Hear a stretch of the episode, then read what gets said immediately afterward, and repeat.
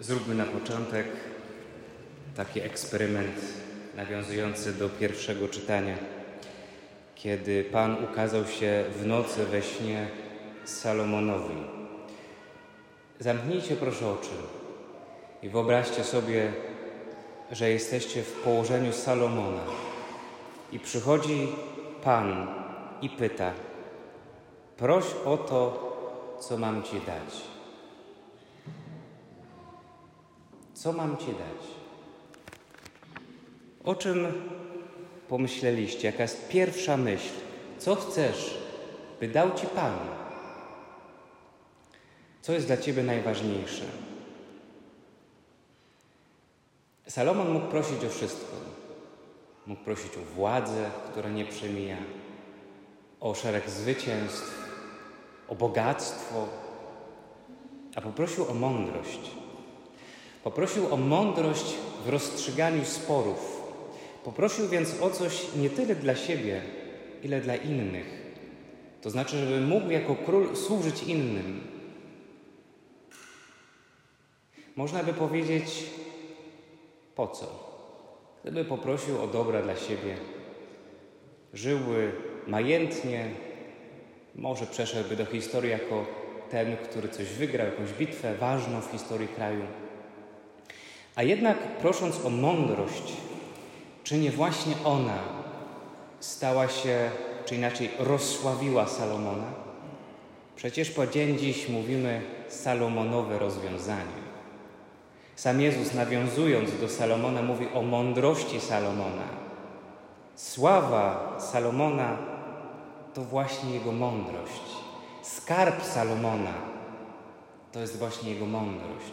Skarbem było to, że potrafił poprosić o to, co faktycznie było istotne, a nie o rzeczy drugo czy trzeciorzędne. Dlatego tak ważne jest ostatecznie umieć prosić. Dlatego warto zobaczyć, o co proszę Pana. O co bym go poprosił, gdyby przyszedł i powiedział: Jedna rzecz, powiedz jedna rzecz, a to ci dam. O co byśmy prosili?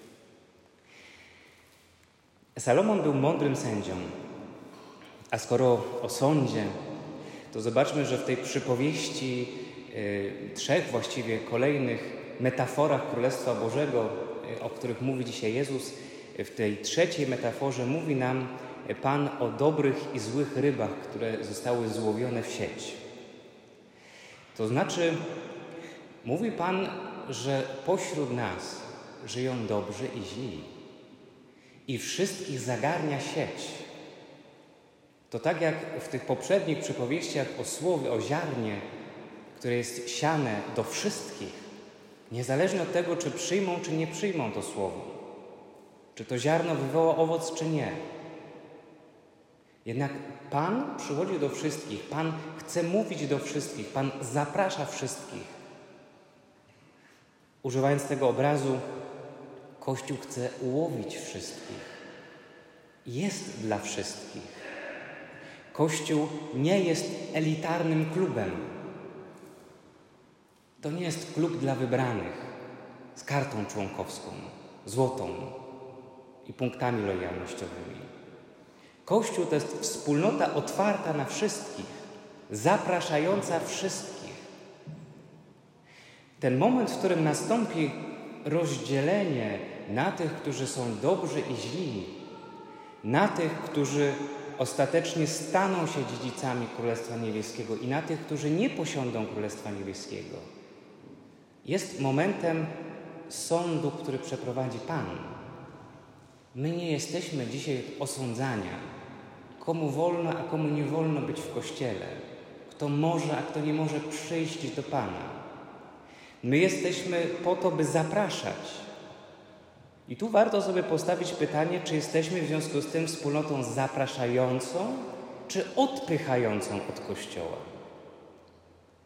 Czy kiedy ludzie na nas patrzą, to widzą w nas uczniów Chrystusa, którzy swoim życiem pociągają za Ewangelią, przyciągają do Kościoła?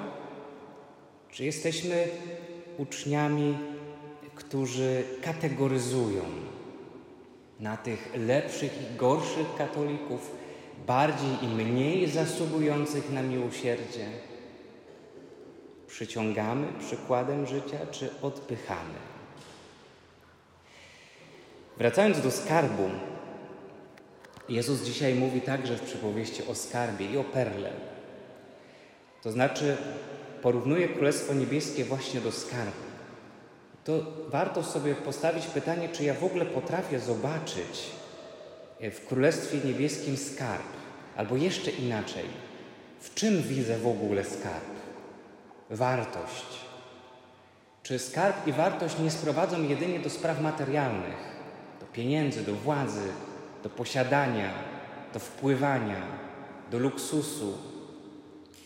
Czy potrafię zobaczyć wartość, skarb i to skarb najcenniejszy, dla którego jestem w stanie wszystko inne zostawić, bo nie widzę już większej wartości niż Królestwo Niebieskie, niż Ewangelia Jezusa, niż życie we wspólnocie z Nim.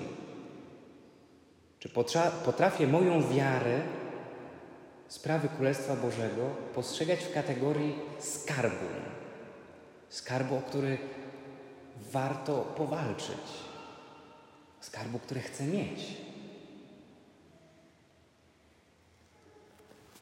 W tych y, ludziach, którzy poszli i sprzedali wszystko, żeby kupić to pole, czy y, ten kupiec, który sprzedał wszystko, żeby tą perłę nabyć, widzimy entuzjazm, tam jest radość. Oni odkryli skarb, zobaczyli coś cennego, więc byli gotowi zaryzykować i wszystko zostawić, wszystko sprzedać, żeby to posiąść. To, co jest charakterystyczne y, w, w tym, co Jezus mówi, to jest radość tych ludzi z odkrycia tego skarbu. To jest znowu pytanie do nas, czy my potrafimy na wiarę spoglądać właśnie w takich kategoriach? Czy wiara powoduje także w naszym życiu entuzjazm, radość? Czy jest w nas radość wiary? Czy jest w nas entuzjazm wiary? Bo jeśli tego nie będzie, to my z obwisłą miną i z malkontenckim nastrojem, takim maruderskim, my nikogo do Ewangelii nie zachęcimy. Jak będziemy mieli minę w podkowę, to nikogo do Ewangelii nie zachęcimy. Nie chodzi o to, żeby się, żeby być wesołkowatym. Zwłaszcza może jak ktoś przeżywa jakiś trudny moment, to pewnie trudno o uśmiech na twarzy. Ale to nie o ten rodzaj e, radości chodzi. Tylko o to przekonanie, że znalazłem, znalazłam skarb w Ewangelii, w Słowie Bożym, w sakramentach, w wierze, w jedności, komunii z Bogiem. I idę za tym. I odczuwam gdzieś wewnętrznie radość i pokój, nawet jeśli jest może trudno. I sytuacja wokół mnie wcale nie powoduje uśmiechu na twarzy. Zapytajmy się dzisiaj o entuzjazm wiary. W tym, by przyprowadzać ludzi do kościoła, nie chodzi o jakieś wielkie słowa. Nie chodzi o jakąś wielką argumentację. Tu chodzi po prostu o życie, o nasze życie. Jeśli my rzeczywiście dostrzeżemy skarb, jeśli będziemy prosić o to, co naprawdę jest istotne, będziemy potrafili się dystansować od rzeczy drugo- trzeciorzędnych. Jeśli będzie w nas entuzjazm, to ludzie sami przyjdą. Bo któż nie chciałby żyć w pokoju i radości i to jeszcze na całą wieczność. Amen.